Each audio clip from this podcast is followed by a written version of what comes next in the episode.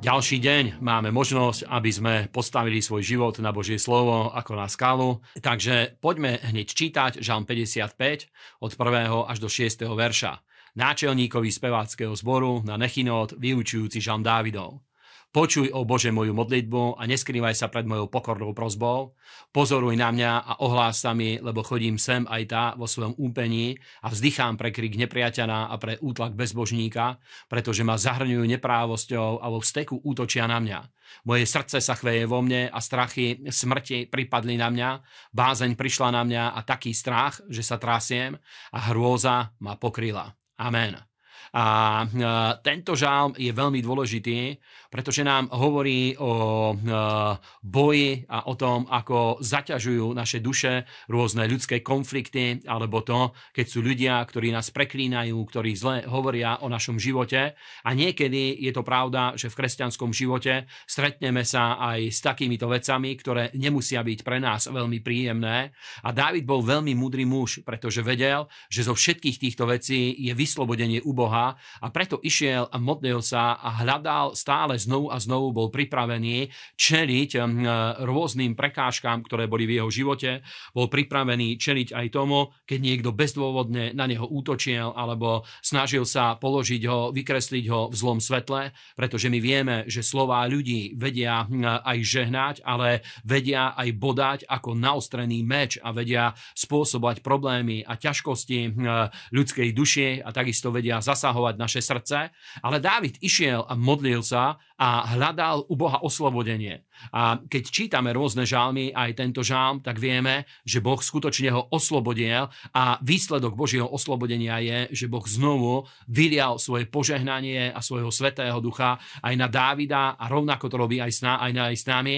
Preto vás povzbudzujem v hociakej životnej situácii, aby ste prichádzali k živému Bohu a hľadali u Neho víťazstvo a vyslobodenie. Jánovo Evangelium 3, 1 až 8 nám hovorí, že bol istý človek z farizeov, ktorému bolo meno Nikodém, židovské knieža a ten prišiel k Ježišovi v noci a povedal, rabi vieme, že si prišiel od Boha ako učiteľ, lebo nikto nemôže činiť divy, ktoré ty činíš, keby nebol s ním Boh. A Ježiš odpovedal a riekol mu, amen, amen ti hovorím, že ak sa niekto nenarodí znova, nemôže vidieť kráľovstvo Božie. A Nikodém mu povedal, ako sa môže narodiť človek, keď je starý? Či jazda môže po druhé vojsť do života svojej matky a narodiť sa? A Ježiš mu odpovedal, amen, amen ti hovorím, že ak sa niekto nenarodí z vody a z ducha, nemôže vojsť do kráľovstva Božieho. A čo sa narodilo z tela je telo a čo sa narodilo z ducha je duch. A e, nediv sa, že som ti povedal, musíte sa narodiť znova. Vietor kam chce, tam veje a čuješ jeho zvuk a nevieš, odkiaľ prichádza a kam ide. A tak je to s každým, kto sa narodil z ducha. A pán Ježíš hovoril o dôležitosti nového narodenia, o tom, že tak, ako prirodzene sme sa narodili do tohto sveta, telesne, fyzicky, zrovna, to, zrovna tak do Božieho kráľovstva je treba sa znovu zrodiť, pretože pre hm, Adamov hriech boli sme vyťatí z Božieho kráľovstva, ale skrze Ježíša Krista, skrze moc jeho smrti a smrtvých stania sa každý môže znovu narodiť, aby videl Božie kráľovstvo, aby do neho sa znovu narodil a hovorí, že nové narodenie má aj vonkajší prejav, lebo hovorí o tom vetre, ktorý keď fúka, nikto nevie, odkiaľ prichádza a kam ide, ale vidíme to, čo spôsobuje, ako sa vejú listy, ako vejú listy na stromoch, ako sa hýbe tráva, ako hm, rozfúkava púpavy a tak ďalej. A presne tak hm, nemusí každý rozpoznať hneď to, že čo sa udialo v duchu človeka, aká zmena prebehla, ale to, že sme sa znovu zrodili, má aj vonkajší prejav. A to vám prajem, aby toto ovocie znovu zrodenia, aby sa silne prejavovalo cez nás a aby každý toto mohol vidieť a aby každý zatúžil po poznaní Boha a po hm, odovzdaní svojho života Kristovi. A posledné miesto je Jozue 22, 4 až 5. A je tu napísané, že tak teraz dal hospodin váš Boh odpočinutie vašim bratom, ako im hovoril. Preto teraz sa obráťte a chodte do svojich stánov, do zeme svojho držania, ktoré vám dal Možiš, služobník hospodinov za Jordánom.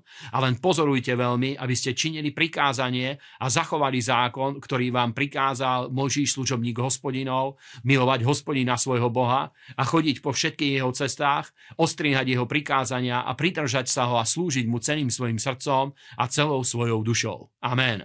A mne táto časť Božieho slova hovorí o tom, že keď naplníme svoju službu, ktorú robíme pred ľuďmi, ako slúžime v zbore, ako slúžime na evangelizáciách, ako slúžime v osobnom spoločenstve ľuďom, je dôležité, keď vojdeme na tie miesta, kde žijeme, kde nás možno nevidia iní ľudia, kde nás vidia iba naši príbuzní a najbližší v našich domovoch, aj tam je dôležité zachovávať Božie slovo a jeho prikázania, aby všade, kdekoľvek sme, aby sme žili tak, aby to bolo na Božiu slávu pretože je, je verejná časť nášho života, ktorú môžu vidieť iní ľudia a je súkromná, skrytá, ale vieme, že Božie slovo nám hovorí, že Boh aj tak skúma a hľadí na náš život neprestajne a to vám prajem, aby aj vo svojich domovoch, aj tam, kde možno iní ľudia nás nevidia, aby všade sme žili na Božiu slávu.